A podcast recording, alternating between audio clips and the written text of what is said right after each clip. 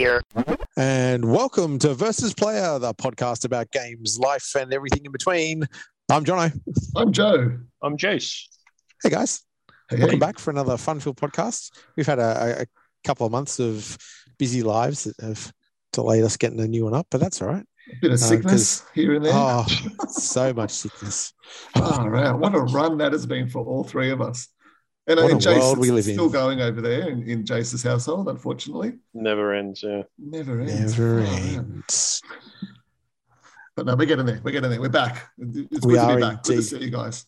Not only is it good to be back, there's so much gaming to be had. And, of course, when we talk about gaming, we're also going to talk about all the other fun things like there's been quite a few cool movies lately, and some of us here are going to complain about. I'm going to whinge right back.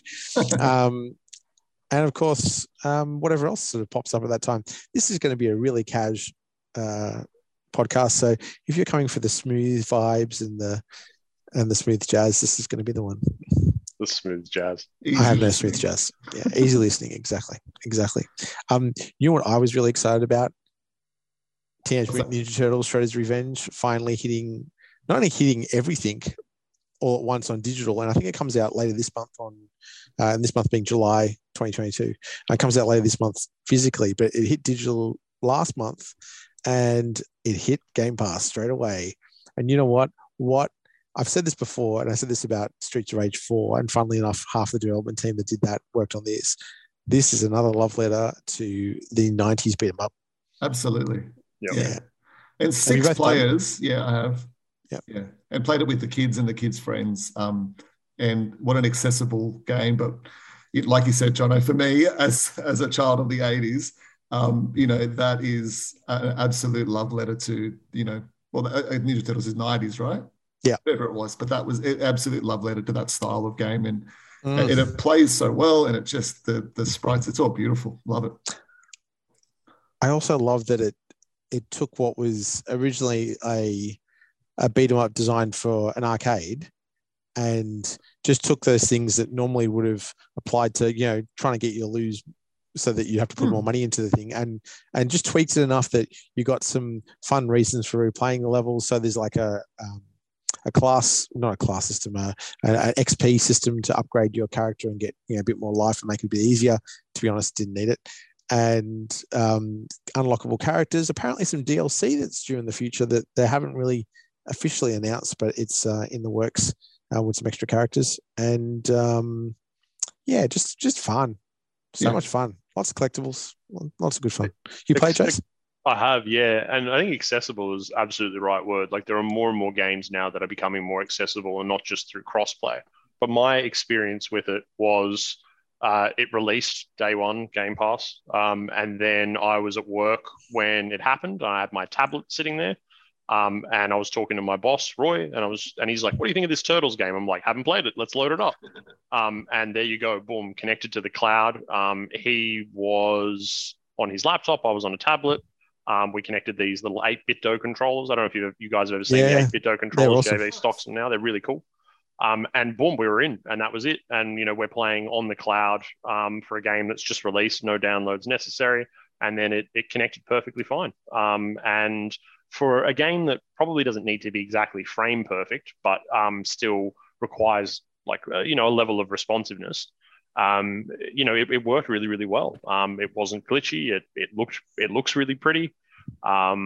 Yeah, it's cool, man. And then I go home and I can jump on the Xbox and my save carries across and that's it. It just works. It's a very, very cool time to be a gamer. Yeah. You finished it, Jono, right? I finished it with Leonardo. And how long did it take to get through it once? Because we've only played maybe about 5 or 6 stages. Okay, there's it's like 14 or 15 stages, nice. If I remember right off the top of my head. Yep. And... none of them are particularly hard.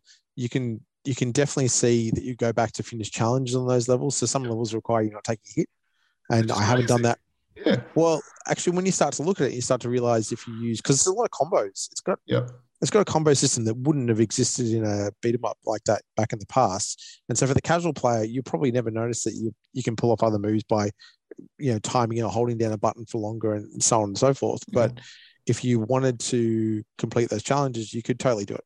I think like even looking at characters like Shredder towards the end, when you fight him at the end of the game, there wasn't anything in there that I looked at that if I'd really, you know, sort of decided to do it, I could have beaten him without being hit. But I just wasn't in the mood to, you know, play a patient. I just wanted to mash buttons and kill him. Nice. Yeah, that was good. Yeah, I like how as well with the stages that the backgrounds don't just repeat and repeat and repeat like a lot of beta pubs did in a day. And it kind of, the length of the stages, it seems spot on. Yeah. I think as well. Like we just do a stage and we'll stop, you know. So it's cool. Oh, also, for any Turtles fans out there, there are so many, I had to read about a few of these, but there are so many homages to the games of the past, but also the cartoon. So they redid the whole intro sequence with a whole new animated opening. They got Mike Patton from Faith No More to redo the song. And then some of the villains that you fight are villains that appeared in like one or two episodes of the cartoon. So they've gone all out to make sure this is something that, you know, if you were a full-on Turtles fan back in the day, you're getting your money's worth. I was in Big W today and I noticed that the Teenage Mutant Ninja Turtles figures are back and they look very similar to the ones from the 90s. Yeah, there's been a lot of retro figures that have been released in the last couple of years. So, and released so they look like the original release. Yeah. Like even Ghostbusters. Packaging. Yeah. And packaging. Got the blimp as well. Yeah. What Zing's got it. So I wanted that blimp when I was a kid. Yep. I always thought it was, actually, I wasn't a kid. That's why I didn't have it. I was at that awkward phase where it's like, you know, you're probably too old to buy toys. And says the man who looks around his room and sees a lot more toys than I ever owned as a child. So, yeah. Oh, Joe? Speaking of toys, last night, I was on YouTube. Lego's YouTube channel have the Bowser, I think they call like King Bowser or something Bowser figure, like statue, like Lego set that is like almost just like it's to Mario 64 scale to the Mario electronic figure. Right. So it's really large. It's got like puppetry elements to it. It's like a $400 thing. So it's you can imagine the size of that it is. Jeez. But it's got the kind of play features with the Mario set, so the electronic stuff as well. But just the puppet side of it, I'm like, that is so cool. So that's really cool. Something to look at after the podcast. Actually, quick aside then, if we're going to talk about Lego, because you brought it up, it is Lego's 90th anniversary this year, and they've gone all out. So if you ever wanted to get like a modern recreation of a set that you grew up with in the 80s or the 90s, there are a couple that are being released and some really amazing ones. I'm not going to say any more just in case you're not Lego fans out there, but if you are, take a look at Lego's 90 years anniversary and take a look at their website. And just be really cool things. Be prepared to drop a lot of money. Yeah, sell a kidney to pay for them. I'll buy that kidney off you, Joe. Going through my old Lego bucket, I found some figures that were like very similar to like the stuff that's coming out now, like the Wizard. You know, the Wizard with the blue hat. And I had a lot of soldiers. They look like they had little like, I don't know what the thing is called, where they've got the little. You know what I'm talking about? It's like a shoulder thing. The shoulder boards with the fuzzy stuff. At the end. Yeah. And I had a couple of them that had the top. I think, I guess they were. They must have been part of the Pirates range. Yeah, right. Yeah, nice. And you know the monkey and all that sort of stuff that seems to love my monkey. I have a few little arms that come out. Yeah, nice. But yeah, no, I must have at some point had some sort of medieval set when I was a kid because the blue hat wizard is in there. Yeah, that's pretty cool. Just from what you said, I can picture it all as the early 90s. Yeah, most of those sets, which tracks quite well. You guys been playing anything else? Playing like video game playing, not just Lego playing. We've been doing a bit of Lego building in the household. Whatever you're playing, you let me know. Yeah, look, I've been dabbling with that new PlayStation subscription service that they brought out. Yep. So they've got like it's funny, like they've got the three levels, and when it came out, they said like on my PlayStation login. The screen comes up with the deluxe, extra, and essential, and it tells me how much I need to pay for the next lot of my subscription. So I pay in yearly increments, and it was like 100 and something days, and it was only like $20 to get the extra, or I think it's $30 to get the deluxe. So the deluxe has the classic games in there as well, And I'm looking through the deluxe catalog, and I'm like, I really, maybe like some of the, I never played like Star Wars Bounty Hunter, the one with Jango Fett. I'm like, oh, I might play that. Not either. Then I looked at it and I'm like, I could buy that for like $5. And I don't really think I'll play that at the moment anyway. So I just went to the extra level, which has a whole bunch of PS5 games. And I started playing Returnal, which is very much like a cross between, I would say, Nier Automata in terms of like the balls just flying at you from everywhere. And in the, you know, the roguelike genre. What do they call it? Bullet hell, I think they call it. Yeah. So it's a bullet hell roguelike game. And I was really loving it. And the atmosphere is really cool. It's got like this, you know, it's set on another planet that you don't really know what's going on. The loop mechanic is really interesting. It's got a story element to it. And I got, they call it, I think, biomes. So the first biome is, I don't know, Dark Alien Planet, we'll call it. And then I finished that one, got to the second biome, which is different. I won't say anything about it because it's a fun kind of reveal. But like I said, I was really loving the gameplay. But what the game does is, and I'd love to hear what you guys think about this in other games, but the whole random loot that you come across. So it's all like, so you can unlock the ability to get different weapons and unlock the ability to get different, like the parasites and things that they latch onto you. And they have benefits and they have detriments as well. So it's a risk reward. You don't know what you're going to get. But with the guns, like when you come across them, like you can come across one that might be, you know, the same level as yours, but it has a little bit more, like it has tracking on the bullets or something. But then you can come across another one that gives you like 4 levels up, and it's got like spread and it's got quick secondary fire, and it just changes the game so dramatically. So the more I played it, the more frustrated I came with the game, because I wanted to get like my machine gun weapon, not the shotgun, which I had to get really close. And when you get really close, it's hard to dodge the things. And I'm not really, you know, amazing at this game. But I don't know, like I feel like this is an amazing game. And Jace, you just mentioned before, like, you know, accessibility with Ninja Turtles.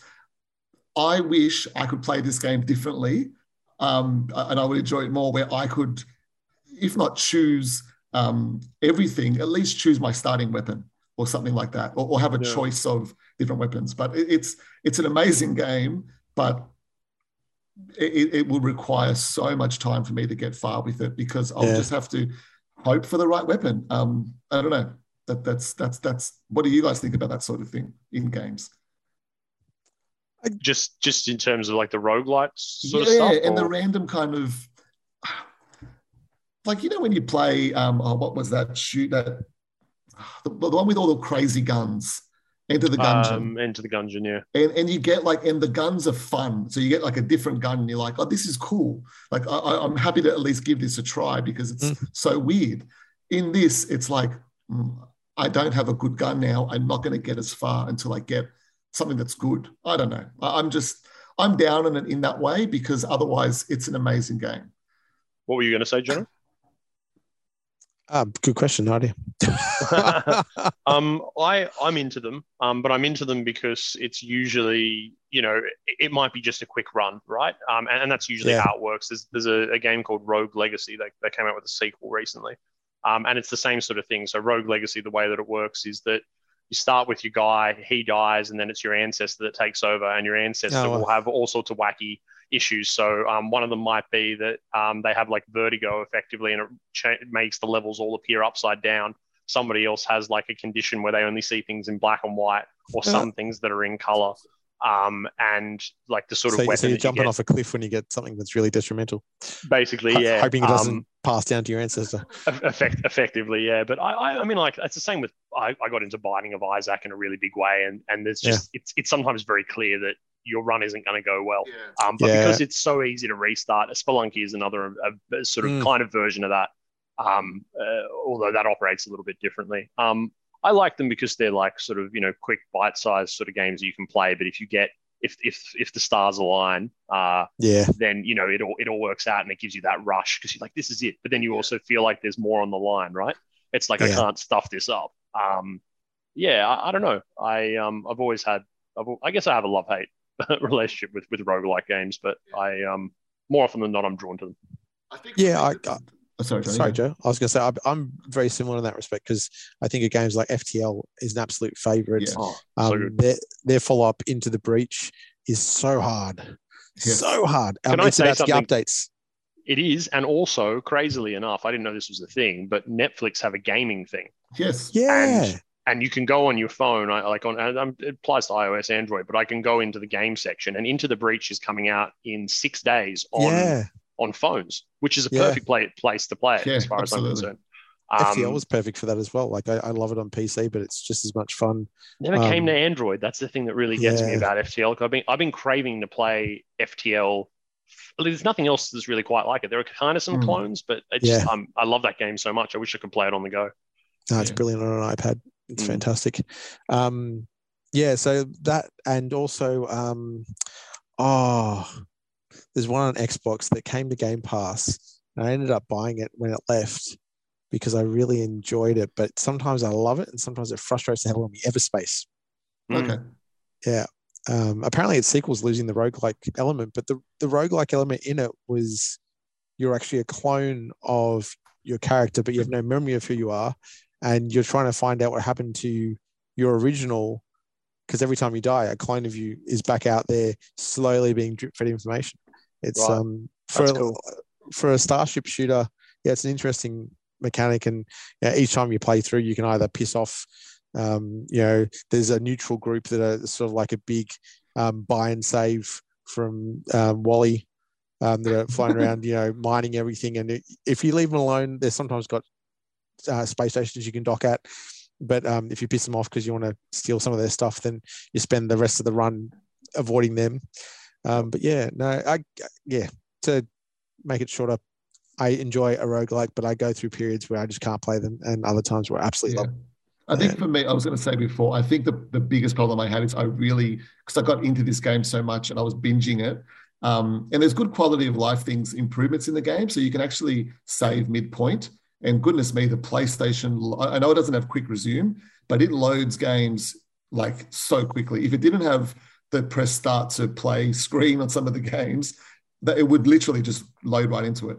But yeah, I really was binging it. And I found that it wasn't like, I wasn't finding it was bite-sized like you were saying, Jace. Like I was spending quite a bit of time on a run trying to build my character up. And I think that was the frustrating thing. But yeah, cool game. I've dabbled with a bunch of others on there. I'm playing the Ghost of Tsushima Iki Island DLC, which is up-res PlayStation 5 version. The controller with the way that when you sheath the sword, the rumble in it, the little sounds coming out of it, it really does add to the immersion.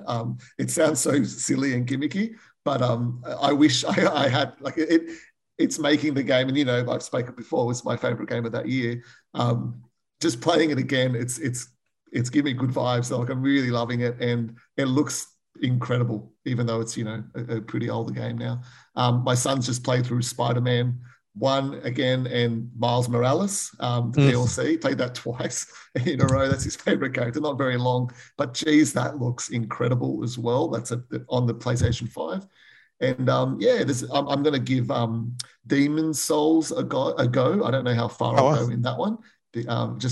Having enjoyed Elden Ring recently, I want to just give something else a bit of a go there, but I know it's quite different, but similar in other ways. But there's a bunch of good games on there. Ubisoft Plus is on there as well, so you get access to a lot of the old Ubisoft games. The latest Assassin's Creed, I think it's the latest one, is on there as well. Guardians of the Galaxy, and again, some of these are on Game Pass. Death Stranding, and it's weird, they got two versions of Death Stranding on there. They got the normal one and then the director's cut. I guess you'd play the director's one. I don't know. Crash 4, I think, just got released on there, which is an awesome game. And, so a bunch of indie games that I was like, this just goes to show how many games are coming out now. Like once upon a time, and Jono, we were talking about this the other day, once upon a time, I knew like every game that came out. Yeah. Now there was like so many games on this, like all these like indie games, and some didn't even look that indie. And I'm just like, there are just so many things I've never heard of. Yeah. And that looked cool. So I'll eventually get through them, but we'll get to them at least. But I think it's, the way that they've done the upping your money, for the rest of the year and make it really easy. And it's very transparent, which is cool. I wrote on the calendar when my PlayStation Plus subscription finishes just the week before. So I know whether I'm still enjoying it or not. I might go down back to just the essential level. But I think it's really cool of Sony to, do it that way. And if you like the old games, I think the deluxe version, it's only like $10 more, or was for me anyway, maybe $20 more for more people for the rest of the year. But, it's pretty good value. But something, not as I'm going to keep Game Pass forever. That's going to just be my standard going forward. But not something that I don't think I'll always keep, but I'm glad I've given it a go. Yeah, fair enough. But that's mainly where my kind of gaming's been lately. But that's it. Have you played anything much, Chase? I haven't had a lot of time, to be honest with you. I'm purposefully sticking, and I think I've been saying this for a while now, but I'm purposely just sticking to one ecosystem now. While I, I have a Switch, and it was really, really good for, I'll call it Wii Sports. It's not Wii Sports, it's Switch Sports, but whatever, it's Wii Sports. Yeah. That's there. And, as I mentioned before, my mum absolutely loves it, and she'll turn that on and play bowling until the end of time. But bowling is fantastic. Yeah. It's amazing. And it's really, really cool. Like, my mum will sort of bowl and Jay gets excited. Just, my mum's sort of, doing fun moves, and she knows when a strike happens, and Jay claps for her and all this sort of stuff. So it's a really nice little sort of family thing. And then the Switch is great for that. I just don't find myself carrying it on me and playing it on a commute. Interestingly enough, I have, when I say I'm sticking to the same ecosystem, I'm not really buying games either. I'm just going, there's something new on Game Pass, and I'm actually going to just try and play this game that I otherwise would have ignored. And I give myself a rule, because with Game Pass, as you all know, you don't even have to install stuff anymore. You can just quickly have a look at the cloud and see. And you might not give it a chance. You might just be like, not for me. I don't want to play a house flipping simulator or something, which ended up being an awesome game. And it's genuinely quite fun. But I, I'm trying to give things more of a chance when I play them. And look, for me, I mentioned this a couple of times in our individual chat, but I managed to get Jen into Grounded. I finally overcame my fear of life realistic spiders. There's a spider in the game called the Brood Mother, which is it's a secret, and it's based off a real life spider, and it's very, very creepy, and it's the hardest boss in the game, and and Jen and I finally killed this thing, and oh, nice. So yeah, go ahead, Joe.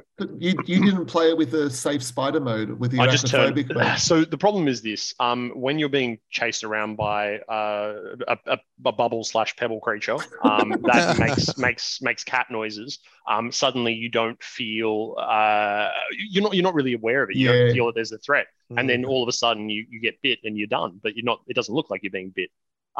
You become a lot more wary and play a more guarded game when you see a wolf spider coming at you. Yeah. And they take up so much of the screen. And when you turn that slider down, you can't really hear them because they don't sound menacing. It changes everything. It changes the way they sound. It changes the way they look. Yeah. So I just rolled with it. It sucks, but you know what? I now wear full-fledged spider armor, and I go out and I slay the thing that I'm afraid of. And nice. Good on you, man. I tell you what, though, the way they move in that game is terrifying. And it's funny. I was dropping Jade off to daycare the other day, and a spider crawled along the floor. And normally it'd be me jumping up one of those chairs, but I just stomped on it, and that was the end of it. So I think nice. I think potentially thanks to the power of video games, I'm slowly overcoming my fear. We're going to watch Arachnophobia. We're good, Joe. But I will say something. They haven't fully released the entire game yet. It's been coming out in little chunks. It's made by Obsidian, and they've got their fingers in many, many pies Obsidian do, and they're effectively a Microsoft company now. But the game is it must take place in the 80s. There isn't initially a lot of story. It's kind of Honey, I Shrunk the Kids. But there's a lot of little cool things. Like there's like these cool action figures that are around on the floor. There's one of them that looks like Stretch Armstrong. It's clearly Stretch Armstrong, but redone. And the Battletoads are in it. That's cool. Just as like toys, figurines, and you like there's just life size like toy packets. Then you can look on the back of them, and it's got a barcode, and it it's all fictional. And there's like you know, lunch boxes around. It really feels like sort of early 90s, I guess, and the 80s as well. It's got that vibe. It's a lot of fun. So I've been playing that. And Jono mentioned this a long time ago, but Saints Row the Third Remastered. I picked that up for like $5 because I'm enjoying the co-op sort of stuff, and I was trying to see if I could get Jen into it. And I mean, visually, it's a really cool upgrade, and I just forgot how much fun that game actually was. Just put on casual difficulty, and you're riding around on a broomstick, and you've got the VTOL, and you know, it's such a silly game, VTOL. But it's good fun. Yeah, the new one's coming out soon as well. That's part of the plan, I think, Joe. I think you know, if she's into that, Jen. When I say if she, Jen is very into it, and she quite likes the humor. And she said, "This is the most bonkers game I've played." I'm like, "Well, if you think this is crazy, you should play 4." Because 4, and I'd like try to explain it to her. I'm like, 4, you start out riding on a rocket, and then you fall off the rocket, you land in the chair, and you're the president of the United States. Yeah. And then aliens invade, and you end up in the 1950s. And she's just like, I think the one we're playing now is probably about as far as I'm willing to go for the wacky bonkers level. But look, I mean, they don't. You know, it's the Saints Row series, as I've said before, is a little bit like the Fast and Furious series. It started out fairly serious, and you know, stealing VCRs, and then you know, all of a sudden you're in space. So they found their niche. They did, and you need that, right? It's always been the GTA clone. I think GTA is overall just a better game. But you know, if you want to fly around like a superhero and punch somebody and they go flying all the way in the air, I mean, that's what you need. You need a bit of Saints Row. So I'm looking forward to the new one, I think. Third one's a lot of fun. Yeah, third one's my favorite. Yeah, it was funny, Jace. You said before we were talking about Grounded, how like it broke the immersion with the kind of graphical changes, and it made me remember I played not all the way through, but maybe 6 or so stages of Ninja Gaiden Sigma. Is that the I've downloaded all those. I haven't played yet. It's so funny, right? Like it is. I'm sure I'm playing on this easiest difficulty. So when you say it's rough, I'm not finding it rough. But the graphics aren't great, of course. It's an original Xbox game or, you know, whatever. Is it a 360 one, the Sigma one? Or is it actually original, Jono? Whatever it is, the graphics aren't great, but it just makes the first one in the series is original Xbox. Okay. But goodness me, it doesn't matter. Like this game plays so incredibly well. And like... It's funny, like that whole, you know, gameplay is king thing that people say. Like it's so true with this game. The gameplay is incredible. It is definitely one of the best action games going around. And you know, I played DMC, the latest one. How many years ago was that? Maybe 4 years ago now. Yeah, and that was phenomenal. But you can really see that, you know, all these games come from here. Like, you know, Bayonetta and all that. So it's, really cool. Worth picking up and having, like, it's on Game Pass, so can't go wrong. Yeah, I totally agree. Every time I see something I want to play, I download it, but I sit there and realize I haven't touched anything. In fact, as we've been talking, I was looking through what I played on my Xbox recently and completely forgot that I started the game Corvus and got, you know, a couple of levels in or a level in and haven't touched it since. Got so many like that. But one thing and this might be a nice segue to something else in just a second as well. One thing I did play recently and had a bit of fun with, and this seems to be the way I play this game. So it's Microsoft Flight Simulator. I'll jump in every so often. I'll play once in a while and then I won't touch it again for months. But the two reasons I jumped in. The first one was they released the Pelican from Halo into it, which was cool. And I might have mentioned this in the last podcast. I can't remember. But I also downloaded some packs that made Sydney look really cool. So I'm flying around Sydney to Pelican. It did take me about 20 minutes to realize how to get forward going flight in the Pelican because I was just going up and you had to switch back to like in cockpit view. And there was a button that switched from hover to flight. I felt like a bit of an idiot after that. Like a Harrier or something. Yeah, pretty much. Yeah. But the other one was Top Gun Maverick because you had a whole heap of missions, including trying to land on an aircraft carrier. Let's just say my airplane hit the side, the back, the water in front of the aircraft carrier more times than I care to count, but I eventually got stuck a couple of landings. But on that note, the movie I've yet to see, but I know one of us here has seen it, I cannot wait to see Top Gun Maverick. I mean, I know it's Tom Cruise and, you know, the guy is both equal levels insane and brilliant. Oh, absolutely.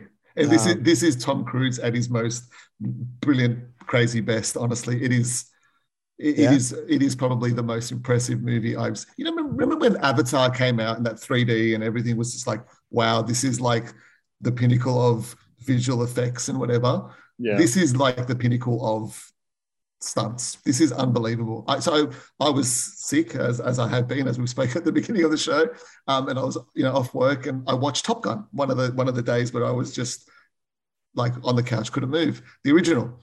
And I'm like, this is a good movie, very much a movie of its time, very much in a lot of ways a propaganda piece for the Air Force as well. Totally. For the Navy, and the US Navy. And I was really keen to watch Top Gun. I love Tom Cruise when he does all these crazy stunts and everything. And we went to Gold Class. We had our Discover vouchers. So my mate Josh and I, and so Gold Class is awesome. I haven't been there for a long time, but I have not been, like I said, I was just sitting there with my mouth open going, this cannot be real. Like, I know they're not flying these, whatever types of jets they are. You know what they are, Jono. I'm like... They're F-18 Hornets or Super Hornets in this case, because it'd be the F-18E or F. It's a two-seater variant, so that's why you've got the actors in the back and the real pilot in the front. But there's a funny story that I heard about it. Miles Teller, who plays Bruce's son, sorry for the spoiler for anyone hasn't seen it, but seriously, a trailer gives that away. He was relating how all the actors that were in the back seat had to press this combination of buttons to get their camera to activate, because you can't have a cameraman in the plane with them, so they had to turn on their cameras and then they just film the entire sequence and they'd act their way through it. And he was the only one who accidentally learnt the button combination to erase all the footage taken during that day by mistake. And apparently from that little lesson, not only did he never do it again, but neither did anybody else on set. So. Oh, man. But honestly, like, this is a movie you'd be good to go and see on a big screen. Honestly, it is so impressive. I think the sound must also be pretty impressive, right? And that's one of the things that you get in that cinema experience. It's not just the big screen. It's, the Atmos and all that sort of stuff. So and just like so intense, and the way that they used, I was reading about it after as well, and they were even saying that in some of the shots, I didn't notice this, but there were some shots in the movie where you can actually see the reflection of the camera, and they wanted to leave it in because they were like, no one's going to believe this is real otherwise. And like, there was one major action scene with Tom Cruise and the plane was moving so fast and it was low, and it was just like, for real? Is this like, I know he's not flying it again, but although whatever later on in the movie, but I'm like, for real? Is that actually happening? Like, what is the insurance on this movie? And it's insane. And like, you see Tom Cruise's face, just like, you see his age in it, and good on him for doing it, because the G's are there, like on the screen, there's no hiding it. And it was a good movie too. Like it was, it wasn't like the most surprising movie. It got to a point where I'm like, yep, I think everyone's figured this part out up until here. And then there was some surprises afterwards, which is cool. But just like I said, just such an impressive thing that they have made. Yeah. Yeah, only Tom Cruise, eh? Oh, yeah. Yeah. 60 now, man. Yeah. He's 60. Yeah, as of July 3rd, 60. Yeah. Yeah. This movie made $1 billion and it didn't play in China. So that just goes to show that. So everything, yeah. And it's not Marvel, yeah. And it's not Marvel. And is that a segue to the next one, Jono? Yeah, why not? So we saw Thor. Did you want to say something, Jace? Well, we haven't talked about Multiverse of Madness. It's actually been that long. We completely skipped that. That was the plan. The plan was to talk about that once we all saw it, and then, sickness and life and all that sort of stuff, everything in between. Let's do that, because we briefly talk about that. Fun, it was. Yeah. I want to hear. So I am going to go and see Thor. I have my Gold Class tickets booked for 2 weeks from now or something. But I obviously don't know what happens in it. I still want to hear you guys, as best as you can, talk about what you liked and didn't like. Yep. But for Multiverse of Madness, I mean, that's actually out. You can watch that on, Disney Plus or whatever now. So I feel like, spoilers are, there's spoilers. We'll do that. I'm just curious, what did you guys think of it? Absolutely bloody loved it. It was so good. It took me ages to figure out who the husband was. When I realized he was Short Round from Indiana Jones, I was like, what? Wait, you're talking about Everything Everywhere All at Once, not Multiverse of Madness. Oh, sorry. Very confused. Wow. See, so many multiverse movies. But understandable confusion, Jono. Yeah. We got to talk about both of those. You know what? Certainly. We're already into it. Let's first, before we get into Multiverse of Madness, let's talk about Everything Everywhere All at Once. And yes, Short Round hasn't acted in like 40 years. No. Amazing. It was fantastic. It was so good. That movie was just so cleverly constructed. Just for a multiverse movie, I did not expect it to outdo what I loved in Doctor Strange, and it outdid it in every sense. Yeah. Like nothing against Doctor Strange, brilliant movie, and I'll talk about it in a second, but Everything Everywhere All at Once was just such a clever premise with an ensemble cast that I did not expect. Yep. And just a lot of fun. I don't want to spoil anything, but yeah. And you said constructed, like a well-constructed, like it's a well-constructed movie, very smartly constructed. Yeah. I've watched some like things on YouTube about it afterwards, about the making and whatnot. And it was like a lot of practical effects. Yeah. And five guys did all the visual effects and they showed how they cut corners and things. And it's like, it was perfect for it. Like it was better. And, you know, I don't want to jumping between movies, but I'll tell you now, the Doctor Strange movie, that opening scene was, I was like, this is just, make a cartoon. If you're going to do this, just make a bloody cartoon. This is ridiculous. It just looked so silly and fake. But in this, that jump technique that they did, and the action scenes and all the practical kind of costumes and the silly fingers and stuff, it was perfect. It was the hot dog fingers were the hot dog universe. I think that's the thing, right? Like this, I've been saying it for a while, but I feel like the multiverse is the new sort of the new hotness. There was totally. Zombie flicks were around for a good while there, and then now it all sort of seems to be about either like cosmic horror or multiverse sort of stuff. And I think that'll stick around for a little while. But those, like, a lot of the effects are incredible, and the thing is, there are a lot of jumps, right? Obviously, you're jumping between different time periods. There was almost zero exposition in the film, or at least if there was exposition in the film, it wasn't overly in your face. It was just like, I understand what's going on. I understand why this person's acting this way. I understand why this guy decided to jump up in the air and land on this incredibly uncomfortable. It doesn't matter anyway. I said to Jen, I'm sorry, I'm being vague here for people, but this is not PG. This is not even. This might be an X-rated territory, so I'm not going to get into it too much. But I was just like, I'm telling you right now, this is going to happen. And she's like, no, they're not going to do that. I'm like, it's going to happen. And they did it. But it made sense for the story. Oh, it's crazy. Totally. Everybody knows what we're talking about. For those that have seen it. If you've seen the film, you know what we're talking about. If you haven't, go watch it. But just, the way that you have to travel for travel from one place to another, and how it's sort of all done, and it's just incredible. And what's her name from Halloween? Jamie Lee Curtis. Jamie Lee Curtis, brilliant, so good in this. Yeah. And it for Jen, it was an incredibly emotional film. She cried. And I can absolutely. I mean, I can't relate, but she. Yeah. She understood that our mother-daughter relationship just absolutely broke her. Yeah. And I think that transcends race and things like that. But just for Jen, it was very close to home. And the whole family relationship and how it was portrayed, and how we feel going through this world. I think that movie captured it really well. Yeah. So, and like generations as well, like within the family. For sure. I think it was just beautiful. And you're right, like.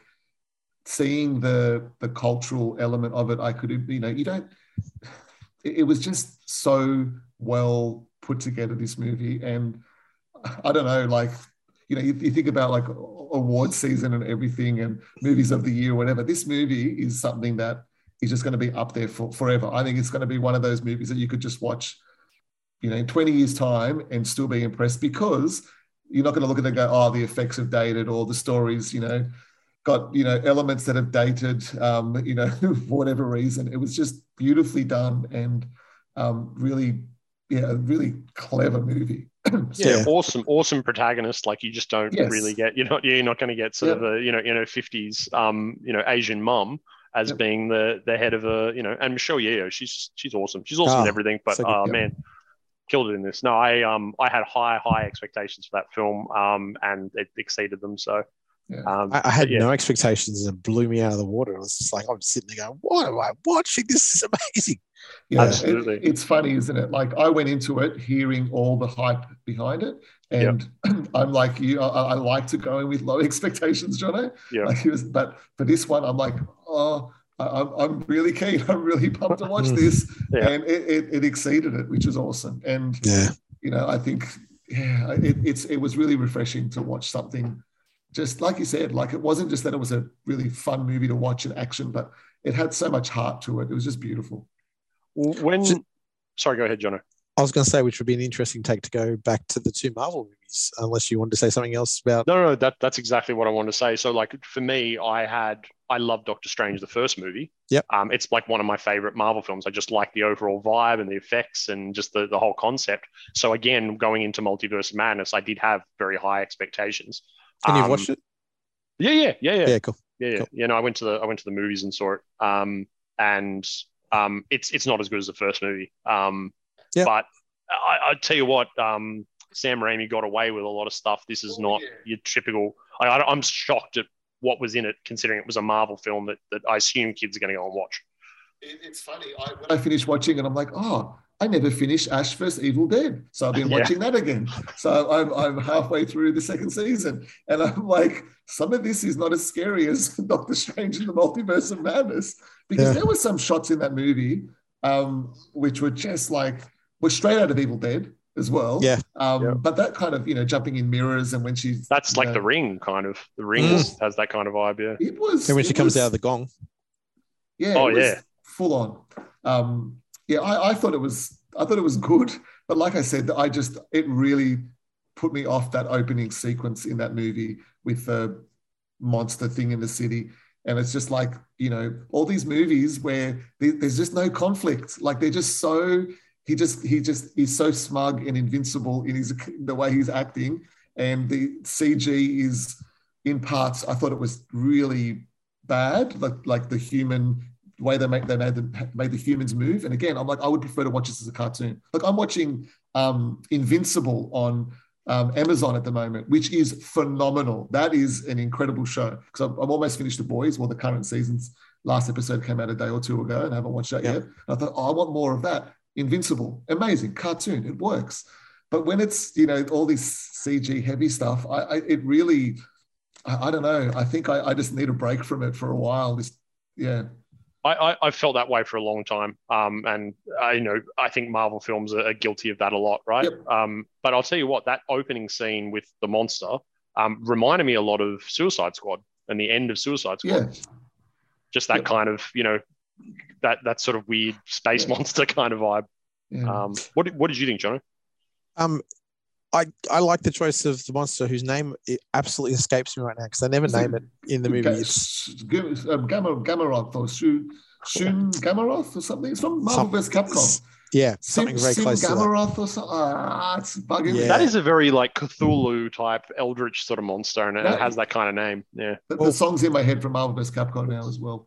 And to go straight into spoiler territory, when we warned everyone this, what is it? Chiton being the elder god that's the Darkhold, who, you know, Scarlet Witch being the bad guy. It's been happening in the Marvel Universe a lot. She hasn't been the good guy for a very long time. So it both saddens me to see that happen, but it was also just like a natural progression. So I think it played out well. I wasn't as bothered by the opening as you were, Joe. Yes, it was very animation heavy. Yeah. Was it their best animation? No. But it did the job for what it needs to do. But for a movie labelled Multiverse of Madness, I don't think they took advantage of the multiverse as much as they could have. Yeah, bang on. And it was, I think they've been playing it safe, to be honest. And I think this comes into Thor in the same way, where Ragnarok really sort of threw things up. Yep. Love and Thunder felt like it was playing it a little bit safe. And Multiverse of Madness was the same. Are there moments of Multiverse of Madness? Look, as a whole, I love the movie. I think it was fun. It does not dethrone Endgame as one of my favorite Marvel movies ever, and it was like the Illuminati were cool, but they could have done so much more with them as opposed to the Scarlet Witch killing them all off in, you know, about 10 minutes. But that was like full on. That scene there, like you said before, Jay, Sam Raimi got away with a lot. Oh, yeah. That was quite excessive. I think it goes to show how much we've been desensitized to things that was, you know, in what is essentially, I know they're saying this is a horror film, but it's a Marvel film. Like it's a family genre thing. See, I contradict that entirely. I don't think the Marvel movies have to be family movies. Yeah, I guess you're right. I'm glad that they don't. I want to see more, but I don't want them to. It's just when they make action figures, and I'm not saying, again, it's not like, you know, like action figures aren't just targeted towards kids, but like, you know, when you go into a store and you can get Multiverse of Madness figurines and stuff, it's, I don't know.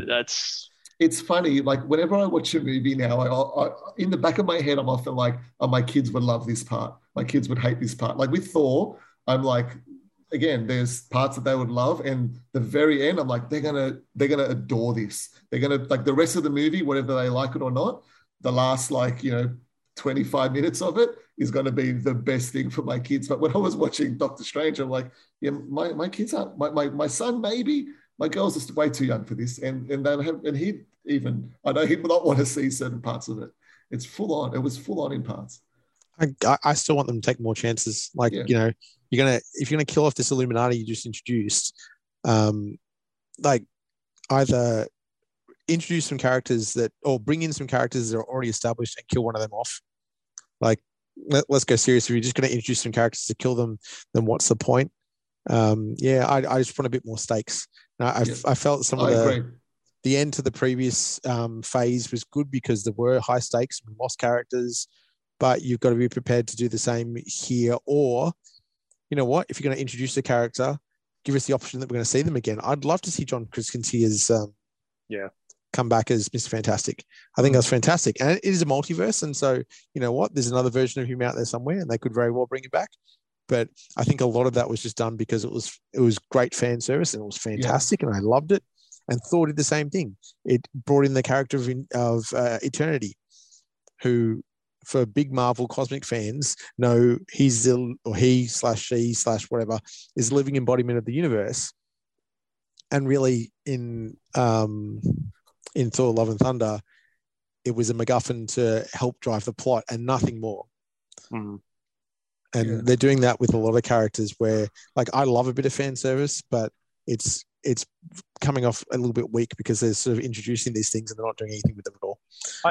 I think it needed to lean in more to the multiverse angle because they traveled through some pretty cool places and it was very brief. I'm like, stop here for a little bit. Like, make this film, like, I'll tell you what this film should have been, in my opinion. It probably should have been just a chase sequence. And what I mean by that is that either Doctor Strange, and I've forgotten the girl's name. America Chavez, who I thought was Miss Marvel, but apparently isn't. I've gotten that all very confused. I can't keep up. But anyway, I just would have loved it if the whole thing was a chase sequence and they were either pursuing somebody through the multiverse or they were being pursued through the multiverse. Mm. And it almost was a chase sequence, actually, because Scarlet Witch could just be hunting them. I just wish they stopped in more places, hid, and, you know, she can murder people along the way and do what she wants to do. And it just, I don't know, I didn't really feel like they stopped in many places. They went to like a couple of different locations, but it wasn't. I wanted to see some wacky stuff. I like your movie better, Jace. Yeah, well.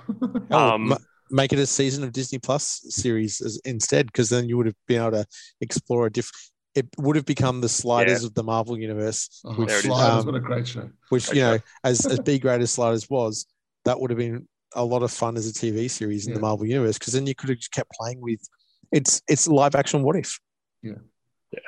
I'm not saying I hated the movie or anything. No, I enjoyed it. I do agree. Like, I would love to see more stakes again in these movies. Yeah. And I don't know if we want to say, I won't say much about Thor, Love and Thunder, besides that I found the movie incredibly disjointed. I tonally, like, and this was a lesson for me, I think. I think with Marvel movies going forward, I'm at least going to watch the initial teaser or something just to find out what genre I'm watching, because I didn't expect whatever that was. It was so silly. But Christian Bale was not, and he's amazing. And I thought you know, had a really compare the opening scene of this to the opening scene of Multiverse of Madness, and this was done incredibly well. But yeah, just the movie was just so silly, and I'm watching it going, is this the best take that these actors gave? Like, they're amazing actors, and it was just so hammy and so silly and so often, and I'm like, there's funny jokes here, like really laugh out loud funny moments, but also like it was just, there was just so many jokes, Jono. Is it a fun film? Like, let's pretend the whole thing is just a big skit, right? It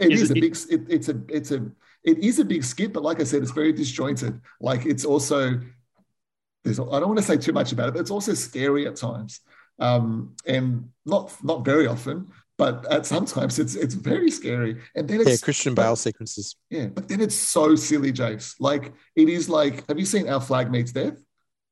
Which is a Taika, how do you say his surname? Waititi? Waititi? His show. It's a great show, but it's like, it's a silly show in a lot of, and you expect it to be silly. I didn't expect this movie to be so incredibly silly. And like I said, so hammily acted in parts. Like, just, I don't know. I think next time I watch it, I'll probably enjoy it a lot more, knowing what I'm about to watch again. But I was just like, I was saying, like, I watched it with Jono and Ben, and I was like, what is going on? What am I watching? And like, out loud, I'm just like, what is this? It was so weird. What was this is always my favorite. What was the vibe of the cinema? Was were people reacting? No, it was pretty quiet. There were parts where everybody laughed a lot. Like, there's a couple of, you know, I don't know if characters is the right word, Johnny, and let's leave it at that. But that just brought some huge laughs in the theater. But then there were a lot of parts where I agree. I think it was quiet. Like, there were things that were supposed to be funny, and I think it was not. And yeah, I don't know. I just, because the movie was so disjointed, I didn't really enjoy it. But you did, Johnny? Yeah, I did. And on reflection, it, for me, is almost the perfect end of lockdown movie, because that's how I felt throughout the last 2 years of pandemic. Moments of sheer terror with what the hell is going on with the world. And then the next minute I'd turn around and it'd be like, we'd talk about something funny, but it was so surface level because the pain would hit again. Yep. And you saw that happen a lot between the two Thors. Yep. So this movie on reflection ended up hitting home a bit for me, because it felt like this weird parable for what we just experienced, which I enjoyed it for that. Yeah, and I think that's what I was saying, like, not having any idea of what kind of movie I was going to watch. I think this is a silly, romantic movie with, it's very up and down. And I think with some horror sequences in the middle. Some horror sequences and a really, you know, like I said, even though elements that weren't family-friendly, a really fun family kind of friendly, like towards the end of the movie. I thought that was all brilliant at the end, that whole last, you know, 25, half an hour, you know, of the movie. But I think it's something that, like I said, I'll enjoy more next time. So without spoiling anything, the little girl from the beginning, Chris Hemsworth's daughter. Yeah. Yeah. Oh, very cool. Yeah.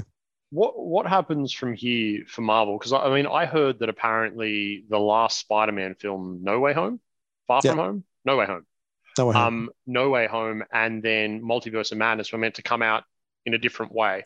Yeah. And apparently Peter Parker was meant to be more involved in Multiverse of Madness, or like the whole sort of thing that happened with the multiverse sort of being torn up and everything. There was meant to be, you have to, if you haven't read about it, you'll understand it better. You both will understand it better than I did. But apparently Peter Parker had a bigger role to play, and the way that it sort of all, everything gets broken is due to him in the Multiverse of Madness. I don't know, look it up. But anyway, my question is, what happens now? Like, I know that there's phases and things like that, but I feel like the original Avengers are all kind of off doing their own thing now. They're not, like, do we get another Endgame? Is there going to be another Endgame? If we see another Avengers movie, it won't be anytime soon. This is my take on it, because the next movie we see is Black Panther. And we have no idea how they're handling that. Yeah. Wow. So apparently it's Black Panther. I don't know if that's changed again. I've got to look it up properly because of the way the world's been for the last few years, production schedules are just shot. So, and you're right, it's affecting plots. But I don't look.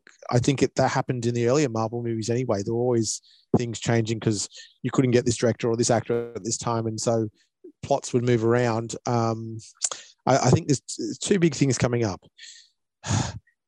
Kang is the big villain for this time around, and he's going to pop up here and there. Whether that changes by the time we get to the end of this phase, assuming this phase, however it plays out that way.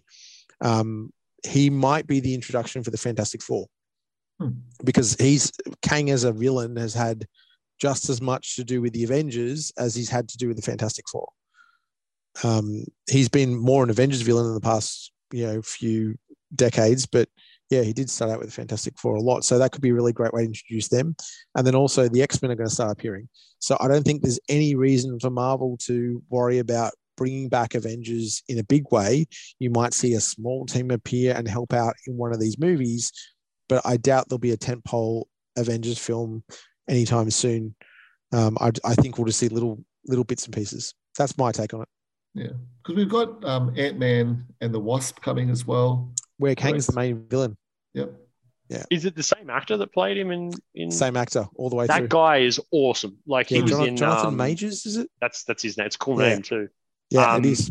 He was the guy from Lovecraft Country.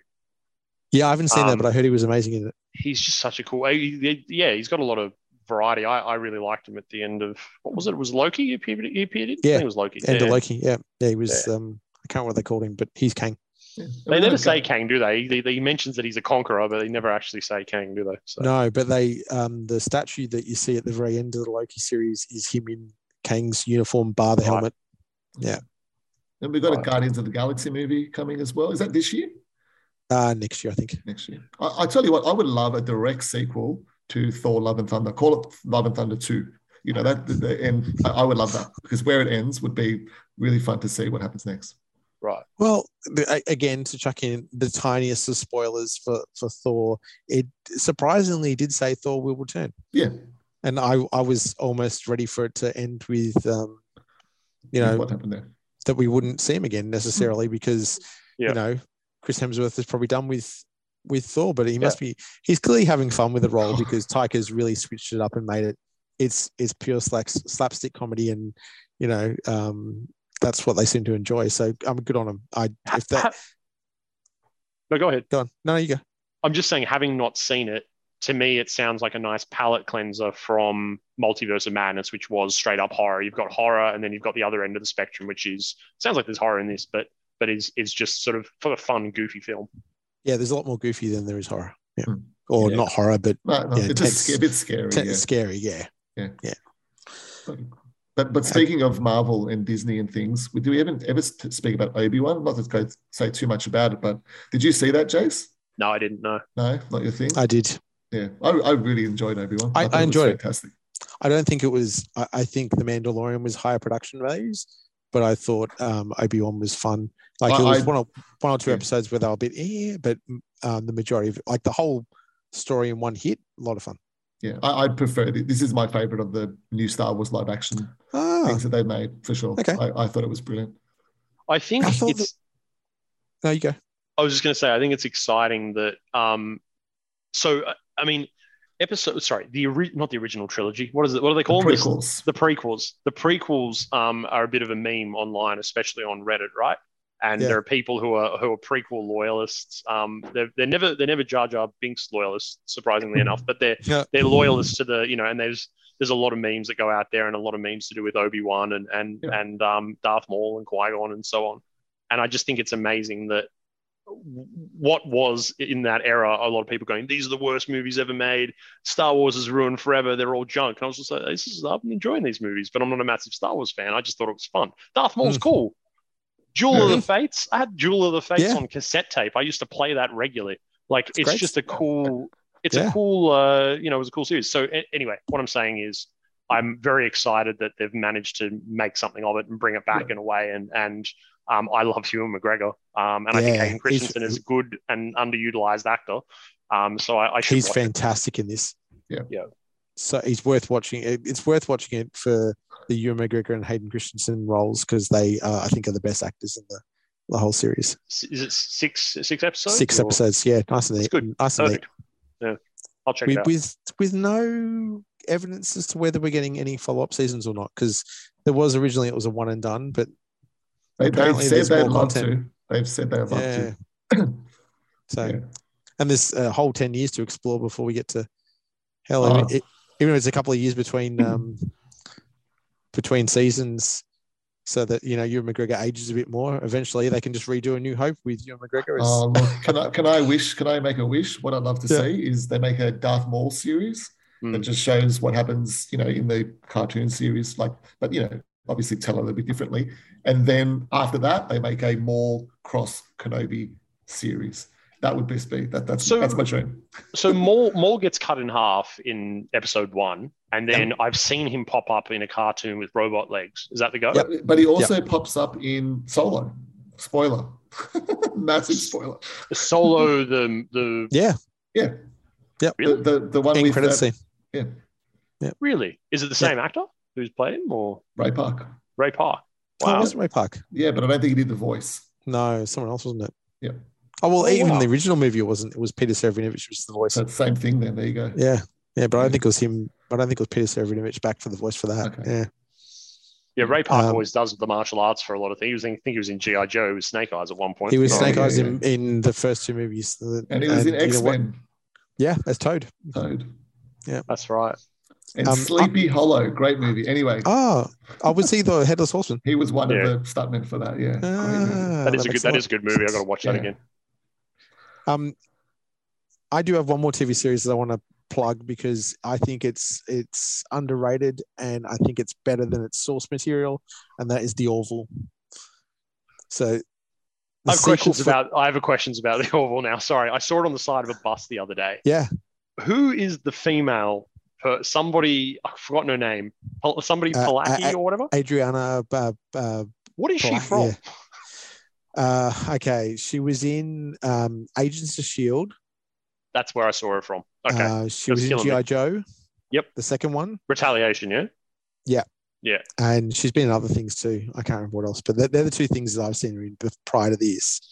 And in this, she is the ex-wife of Seth MacFarlane's character. Right. So what's the show actually about? So it's Seth MacFarlane's take on Star Trek. Now, you think, is it like slapstick kind of stuff? Or I went into it thinking I'm getting Family Guy live action Star Trek. Yeah. And what I came away with was better Star Trek than Star Trek. Oh, wow. That's going to make some people angry. Yeah. I almost said, is that hard? And then I thought, no, I'm going to really upset people there. But now I said it, so sorry. I enjoy Star Trek. I think some of the concepts and the ideas and what they're trying to pull off in it is cool. I just don't think they always succeed. And when I'm working my way through Next Generation, watching it, I think I started season 3 because I hate the uniforms in 1 and 2. That's my pure reason for not watching season 1 and 2. The uniforms suck. But I really enjoy Picard as a captain. I think it's great. I think the Picard series was average, but The Orville just blows most Star Trek out of the water because, like the 60s original Star Trek series, they use it as a vehicle to talk about real-world issues in a fictional way. So things like gender equality and how people are perceived. And some of the episodes they do, there's little bits of humor in it because it's Seth MacFarlane, but the reality is they're hitting home some really big topics. And they'll do it in a really heartfelt way. And I did not expect that from this series at all. So really fun, really thought-provoking at times, just really good series. And so many things that they had happened in series 1 that come back in series 3 that you didn't expect them to even touch on ever again. Really clever series. If you like a bit of space opera with some consequences, it's fun. Nice. Well, in saying that, Joe mentioned it before. The Boys. I've read almost all the comics for The Boys. They're so good. But when I was reading The Boys or thinking back on it, at least I was just like, "There's no way they're going to be able to turn this into a live action show," and they did. It's so gross. Yeah. Have you seen the cartoon? Diabolical. No, not yet. Even more gross somehow. Well, I'm catching up. This isn't something that Jen watches. I watch it on my commute, which probably doesn't do the show justice. But anyway, or the person behind you's like, you have no idea how often I'm rotating the screen to the side, going like, I'm just like, nope, not happening.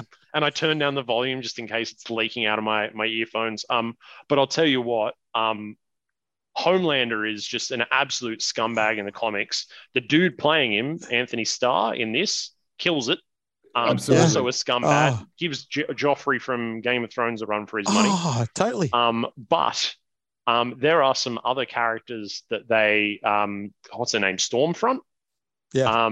God, like, they're just horrible, horrible human beings. Like, there are some things in this that, again, we're in the comics, and you see it as and there's some very iconic scenes too, especially in the end of season 2 with Homelander standing on top of a building saying that he's the best. I don't know if you remember that scene, but anyway, that happened in the comics. I'm 2 episodes into season 2 because I have to watch The Boys slowly. I don't watch it with them at all, but I watch it slowly because the characters are so dark that I get to the end of the episode and it's like, I kind of want to see what's happening next, but at the same time, I want to feel happy again. I'm going to go watch something a little more joyful. Do you feel that way, Joe? It's a week by week show for us. We have to watch it when it comes out. Like, the only reason I haven't watched the latest is we went and watched Thor, and then last night my son had friends over for a sleepover, and we're not putting that on in the other room in case someone walks in. It's phenomenal. I love it. But do you think it finishes? I want to watch more. So do you think? So right now I'm watching it almost daily. Which for me to catch up, I'm just in the start of season 3. But do you think you can watch this back to back and not feel? Like you'd happily do it. That's how it was presented to me. Yeah, I would. But from the beginning, we've watched an episode a night, or a week when it comes out. I think it's each Friday. We're just on it that night. It's. I love it. But that's what I was saying before. Invincible, the cartoon is. I think it's come out. I think it might even be. It might have come out between Boys seasons. It might have been. Yeah, I think it's based on a cartoon as well. But it is phenomenal. I think if you like The Boys, you'll like this as well. It's got a lot of crossover. But the way that they address, because it's a cartoon, they can really have lots of different characters in it, and that's what I'm really enjoying about it. Because talking about stakes in these Marvel movies, there's huge stakes in this. You don't know if anyone's sticking around or not, and because it's some episodes are R-rated, some are MA. It gets full on, and I don't necessarily watch it. I don't care for the violence.